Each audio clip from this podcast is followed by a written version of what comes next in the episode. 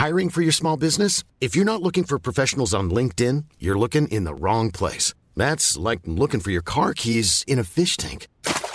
LinkedIn helps you hire professionals you can't find anywhere else, even those who aren't actively searching for a new job but might be open to the perfect role. In a given month, over 70% of LinkedIn users don't even visit other leading job sites. So start looking in the right place. With LinkedIn, you can hire professionals like a professional. Post your free job on linkedin.com slash people today.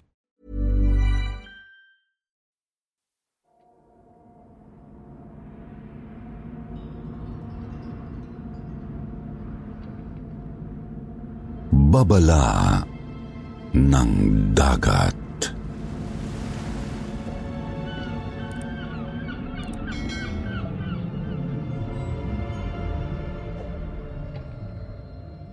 Hello po, Sir Jupiter.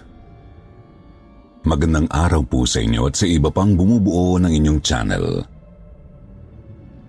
Binabati ko rin po ang lahat ng mga kapamilya ko dyan sa Ormoc na solid listeners din po ng Sityo Bangungot at Kwentong Takipsilim.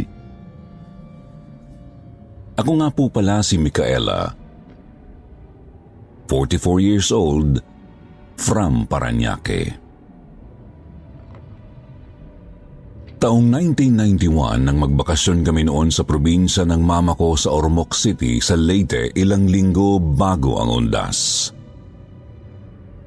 12 anyos lang ako ng mga panahong yun, kaya wala na akong gaanong maalala tungkol sa nasabing lugar. Pero ang hindi ko kailanman makakalimutan ay ang isang kakaibang pangyayaring nasaksihan mismo ng mga mata ko. Noong makilala ko ang aking kababatang si Rodora.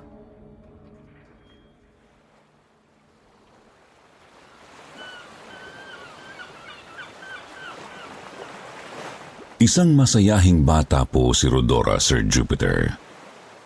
Tahimik, mahinhin, mahiyain, pero oras na maging malapit po ang loob niya sa isang tao ay lumalabas ang pagiging kwela niya sa kabila po ng mga pinagdadaanan niya sa buhay. Nang makilala ko po kasi si Rodora noon ay wala siyang ibang kaibigan. Palagi lang po siyang nasa tapat ng bahay nila ng tatay niyang si Mang Delphine at nakamasid lang sa ibang mga batang naglalaro at nagkakasiyahan. Wala raw kasing gustong makipaglaro kay Rodora.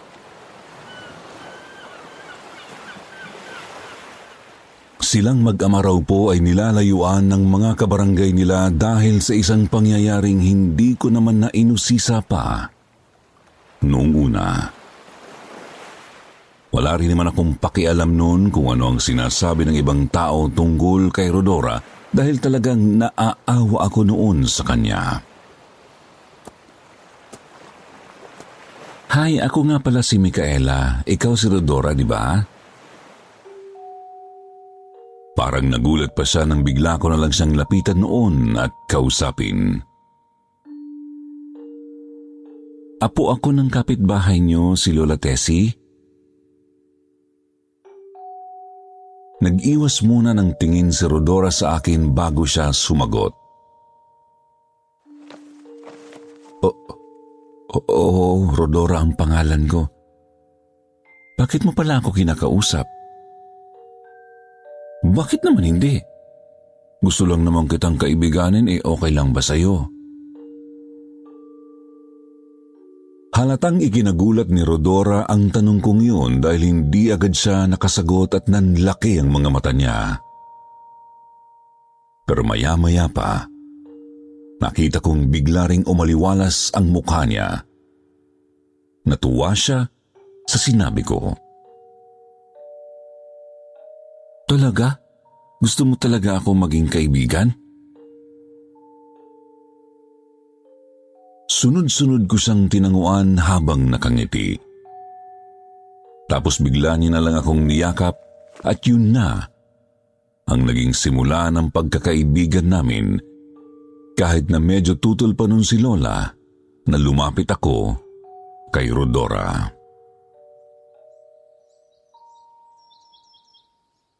Mikaela, hindi ba't sinabi ko sa iyong tigil-tigilan mong pakikipaglaro sa batang yon? Hindi mo ba alam na kaya sila nilalayuan ng mga taga rito ay dahil yang si Delphine, meron daw yang naging kalaguyong sirena noon.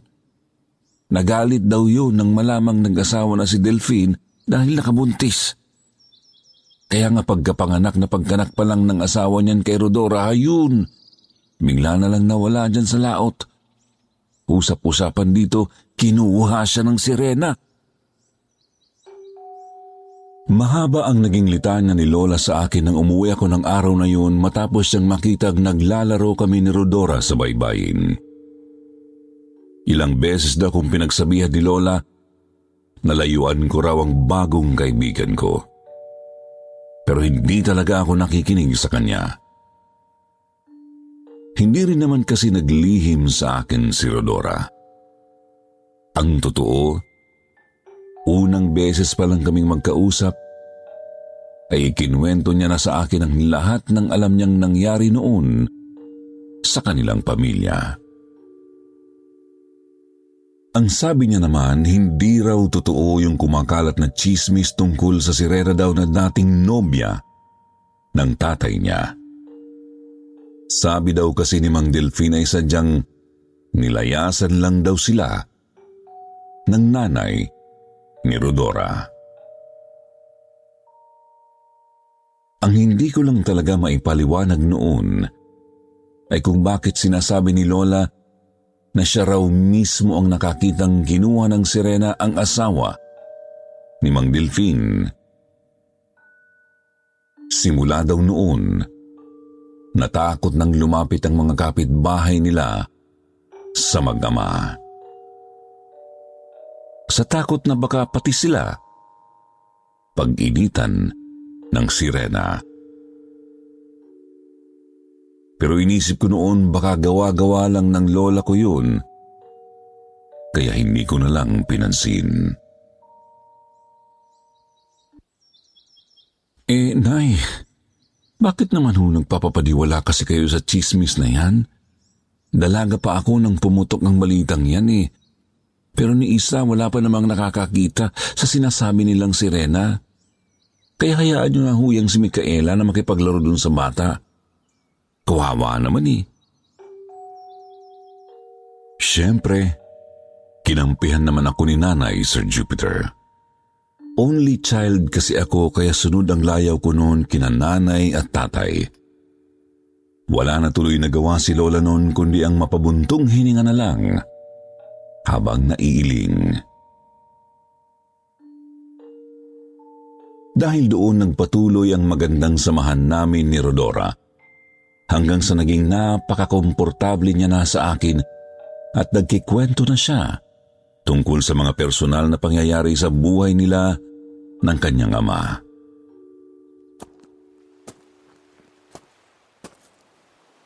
Uy, Rodora, bakit ngayon ka lang nag-uumagahan? Alas 9 na ah. Tanghali ka nang bumangon? Hindi ah. Kanina pa nga ako gising eh. Napakain ko na nga yung mga manok ni tatay. Ngayon lang kasi siya dumating.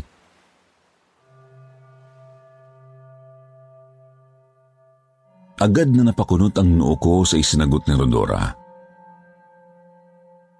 Bakit? Saan ba siya galing? Tanong ko pa ulit sa kanya noon pero Nagkibit balikat lang siya. Ewan ko nga eh. Ilang linggo na siyang umaalis tuwing gabi. Tapos umaga na siyang umuwi. Hindi ko alam kung saan siya nagpupunta. Ano? Ibig sabihin, mag-isa ka lang dyan sa inyo magdamag. Parang wala lang na tinanguan ako ni Rodora. Sanay naman na ako, sabi niya kasi nangingisda raw siya eh. Pero pag umuwi naman siya, wala siyang dalang isda. Puro kabibi nga ang dala niya. Lalo akong nakaramdam ng awa noon kay Rodora. Parang hindi ko yata kayang isipin na palagi lang siyang naiiwang mag-isa sa kanila. Kaya ng araw ding yun ay nagpaalam ako kay nanay na sasamahan ko si Rodora sa kanila. Nagpaalam din naman kami kay Mang Delphine at ang sabi niya lang sa amin ay bahala raw kami. Parang wala talaga siyang pakialam sa anak niya. Kaya medyo naiinis ako.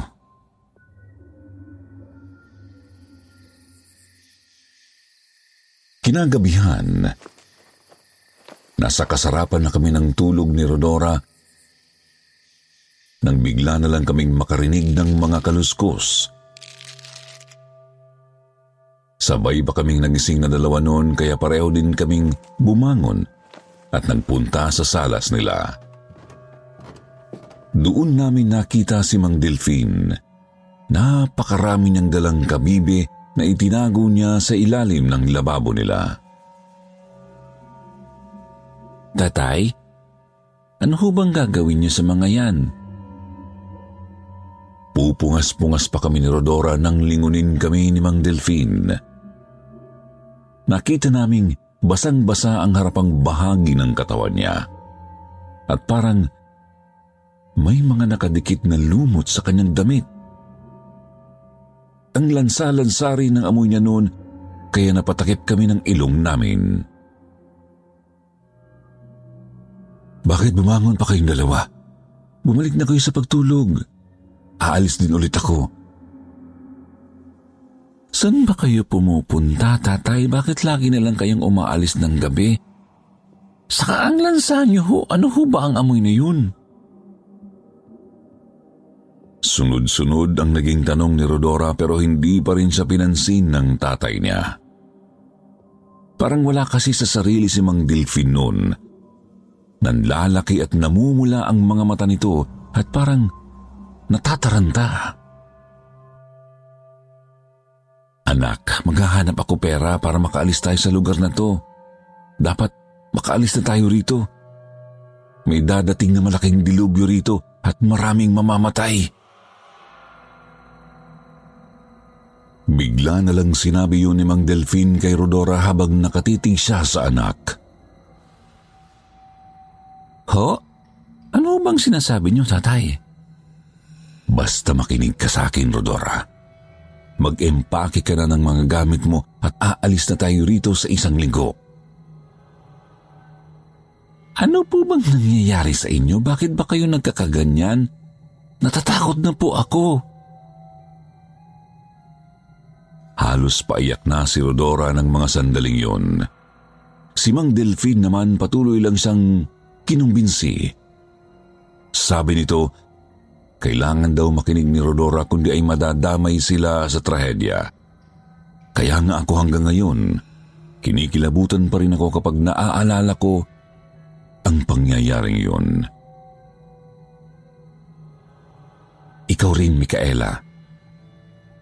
Kailangan sabihin mo sa mga magulang mo ang sinabi ko ngayon sa inyo. Hanggat maaga pa, umalis na tayo rito. Hindi tayo ligtas dito para talagang wala na sa katinuan si Mang Delphine noon. Natakot na kaming dalawa ni Rodora. Mabuti na lang at umalis ulit siya maya-maya nang makita niyang nag-iiyakan na kaming dalawa ng anak niya.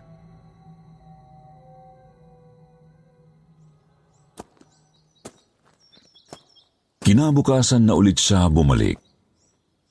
Sa amin ko na nga pinakain ng umagahan at tanghalian si Rodora – kaya nakarinig pa siya ng hindi magandang pasaring mula kay Lola. Ang sabi ko na naman, huwag niya na lang pansinin. Hindi ko binanggit kay nanay ang sinabi ni Mang Delphine ng gabing yon. Lalong-lalo na kay Lola. Dahil kahit na medyo natakot ako sa tatay niya, ay gusto ko pa rin namang samahan si Rodora sa kanila. Talagang nakakaawa siya eh. Isa pa, parang sa kanya ko naramdaman yung matagal ko nang gustong maranasan. Sa katauhan ni Rodora, ay nakakuha ako ng kapatid. Kinagabihan ay ganun na naman ang senaryo sa bahay ni na Rodora.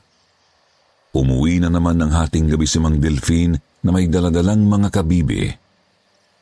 Hindi na kami lumabas pa ni Rodor sa kwarto noon at hinintay na lang na umalis ulit ang tatay niya. Nang masigurado naming nakalabas na ito ay sakalang kami bumangon at napagpasyahan naming tingnan kung ano bang meron doon sa mga kabibing itinatago nito sa ilalim ng kanilang lababo. Perlas? Perlas to, Mikaela, di ba? Nanlalaki ang mata ni Rodora habang ipinapakita sa akin ang kulay puti at hugis bilog na bagay na nakuha niya sa loob ng kabibe. Ewan ko. Wala naman ako alam sa ganyan, Rodora eh. Pero sigurado raw si Rodora na perlas nga ang mga iniuuwing yun ng tatay niya. Saan kaya nakuha to ni tatay? Dahil sira na ang tulog namin ni Rodora noon, hindi na kami dinalaw pa ulit ng antok. Maya-maya pa, bigla na lang akong kilalabit ni Rodora.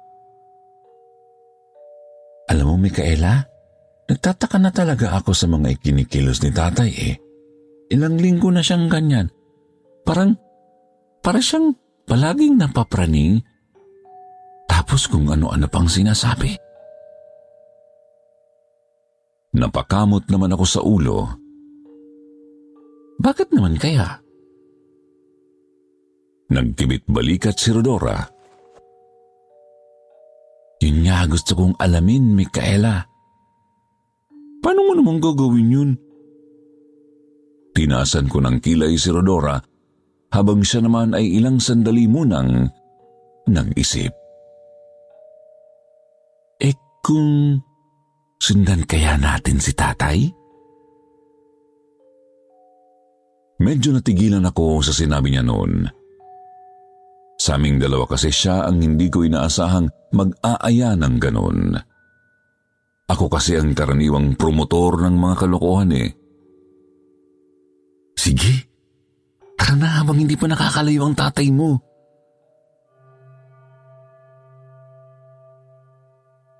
At ganoon na nga ang ginawa namin ni Rodora.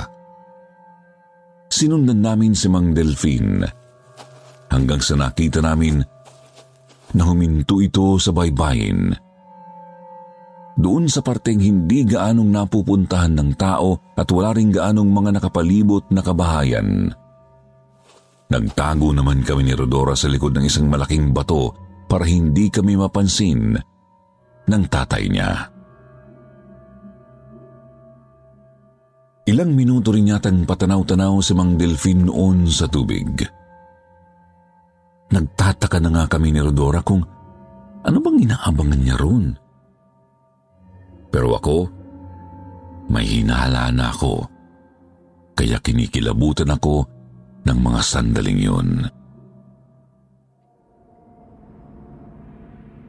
Maya-maya pa, bigla na lang naningkit ang parehong mata namin ni Rodora nang may makita kaming gumagalaw sa tubig.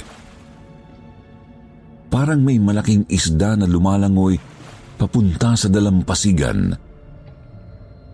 Habang papalapit ito ng papalapit unti-unti rin naming nakita ni Rodora ang tunay na hitsura ng inaakala naming malaking isda. Sirena nga ang katagpo ni Mang Delfin sa dalampasigan. Muntik na akong mapasigaw. Mabuti na lang natutop ko agad ang sariling bibig ko Si Rodora natulala. Kitang-kita kong nag-uulap na ang mata niya habang nakatitig sa nilalang na mukhang kalahating tao at kalahating isda. Hindi totoo ang karaniwang nakasanayang deskripsyon ng mga tao tungkol sa sirena. Hindi sila totoong magaganda o nakakaakit. Ang nakita kasi namin ni Rodora noon ay isang nilalang na may kulay abo o silver na balat. Marami itong kaliskis. Yung mukha niya, may palikpik. Malaki rin ang bunganga nito at matutulis ang kulay dilaw at napakaraming ngipin. Yung buhok niya parang mga lumot at yung mga daliri nito sa kamay ay dikit-dikit. Tapos yung buntot niya, napaka. Millions of people have lost weight with personalized plans from Noom, like Evan, who can't stand salads and still lost 50 pounds. Salads, generally, for most people, are the easy button, right? For me, that wasn't an option. I never really was a salad guy. That's just not who I am. But Noom worked for me. Get your personalized plan today at Noom.com. Real Noom user compensated to provide their story. In four weeks, the typical Noom user can expect to lose one to two pounds per week. Individual results may vary. Planning for your next trip? Elevate your travel style with Quince. Quince has all the jet setting essentials you'll want for your next getaway, like European linen, premium luggage options, buttery soft Italian leather bags, and so much more. And is all priced at 50 to 80% less than similar brands. Plus, Quince only works with factories that use safe and ethical manufacturing practices. Pack your bags with high-quality essentials you'll be wearing for vacations to come with Quince. Go to quince.com/pack for free shipping and 365-day returns. Haba. Payat din ito at kakulay lang ng balat ng tao. Nakakatakot ang hitsura nito. Umaalingasaw din ang sobrang bahong amoy na parang napakalansa. Talagang halos hindi na kami huminga ni Rodora para lang hindi nito mapansin na may ibang taong nagmamasid sa kanila. Natatakot kami sa pwede nitong gawin lalo pa at naniniwala na kami noon na ito nga ang may kagagawan ng pagkawala ng nanay ni Rodora. Maya-maya pa nakita naming may iniabot ang sirena kay Mang Delfin. Mga kabibe.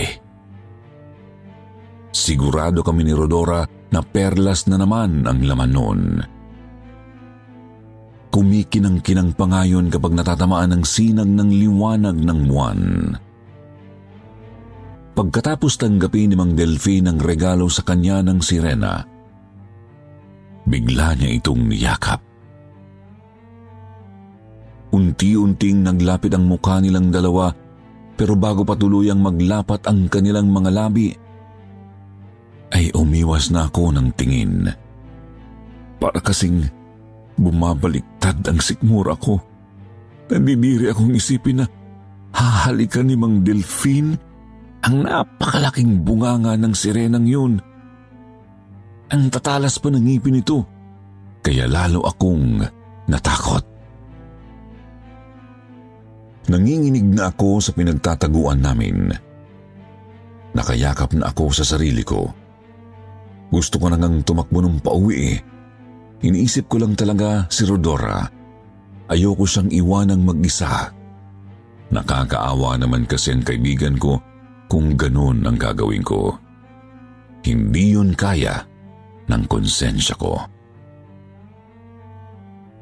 Doon hindi ko namalayan na nanggagalaiti na pala sa tabi ko si Rodora. Bigla na lang siyang lumabas sa pinagtataguan namin at kumuha ng malaking bato bago niya sinugod ang sariling tatay niya at ang kalaguyo nito. Ikaw ang kumuha sa nanay ko. Ikaw ang may gawa kaya siya biglang nawala.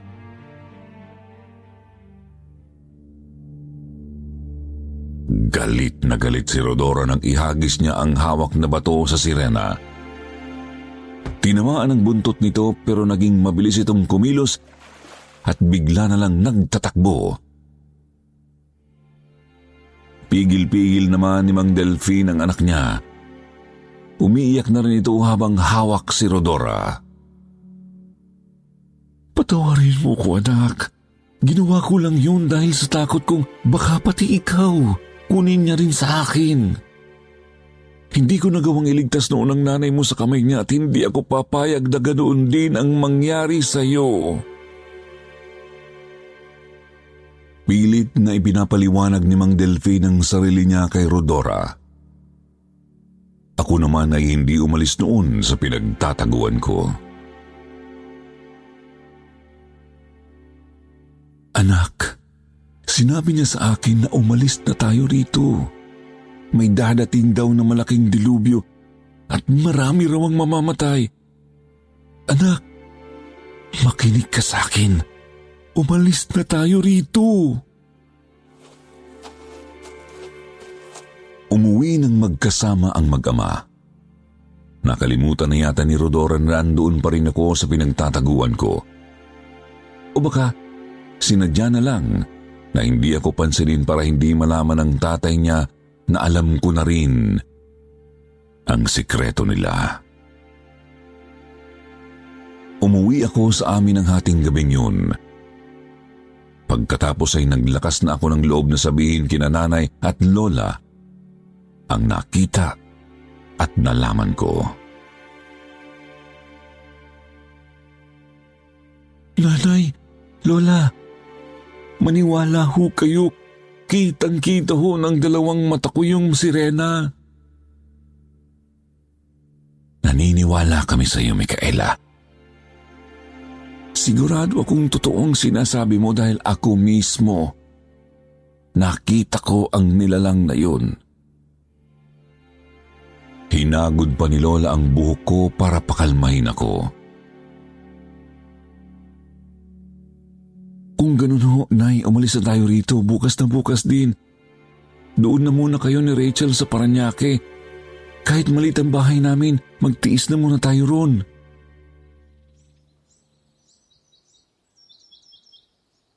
Inabukasan pati kami nag-alsa balutan na. Nagpasya si nanay na umuwi na kami ng Paranaque kasama si Lola at ang tita kong dalaga pa ng mga panahong yun.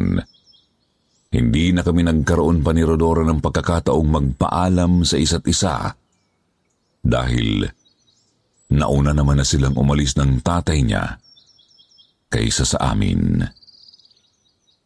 Yun na ho ang huling pagkikita namin ni Rodora. Umaga ng November 5, 1991. Pumutok ang balita tungkol sa trahedyang nangyari sa Ormoc City. Dulot po kasi ng bagyong uring na isa sa pinakamalakas na tropical storm noon. Isang malaki at malakas na pagbaha po ang nagpahirap at kumitil ng buhay ng halos walong libong katao noon kung tama po ang pagkakatanda ko. Talagang napadasal kami ni nanay noon ng maigi dahil kung hindi kami naniwala sa sinasabi ni Mang Delphine ng mga panahong yun, malamang ay kasama kami sa mga binaha at Diyos lang ang may alam kung ano ang nangyari sa amin doon kung sakali. Kaya hanggang ngayon, Sir Jupiter, talagang ipinagpapasalamat ko pa rin sa Diyos na naging kaibigan ko si Rodora noon. Ang pagkakaibigan namin ang nagligtas sa akin at sa buo kong pamilya ng mga panahong iyon. Sa kasamaang palad, hindi na po ulit kami nagkita ni Rodora hanggang ngayon.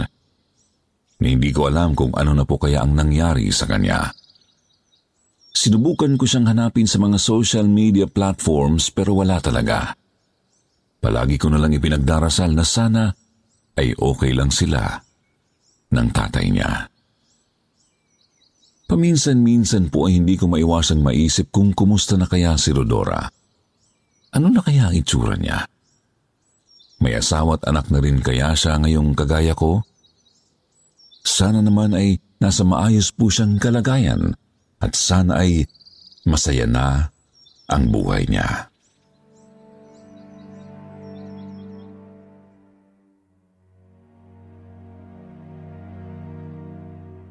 Sana po ay nagustuhan ninyong lahat ang binahagi kong kwento tungkol sa kakaibang pangyayari sa buhay ko at ng aking matalik na kaibigan. Humihingi po ako sa inyo ng tulong na ipagdasal ang lahat ng buhay na nasayang sa nangyaring trahedyang yon sa Ormoc. Mahigit kumulang dalawang dekada na ang nakakaraan. Bago ko tapusin ang sulat kong ito, gusto ko munang itanong sa mga kasityo bangungot natin na nakikinig ngayon sa aking kwento. Kung sino na po ba sa inyo ang nakakita na rin ng sirena? Ganon din po ba ang hitsurang nakita nyo? Hanggang ngayon kasi ay hindi pa rin ako makapaniwalang hindi pala totoong magaganda at kaakit-akit ang mga sirena. I-comment nyo naman po ang experience nyo sa sirena o iba pang klase ng laman dagat. Maraming salamat po in advance. Hanggang dito na lang po muna. More power to Sityo Bangungot. God bless us all.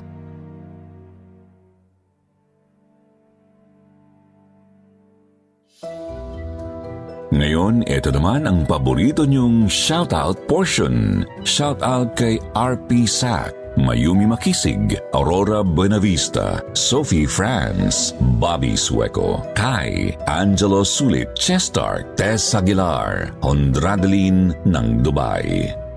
Ito naman ang isa sa pinakamagandang comment mula kay user F8. Sabi niya, hello to all the cast members of Sitio Bangungot always listening, and thank you always for the beautiful stories. God bless po to all of you. Sa mga hindi po pa nababanggit, huwag mag-alala sa susunod po. Huwag kalimutang mag-reply sa comment para ma-shoutout ang pangalan nyo. Muli po mula sa bumubuo ng Sityo Bangungot, ito ang inyong lingkod. Jupiter. Nagpapasalamat.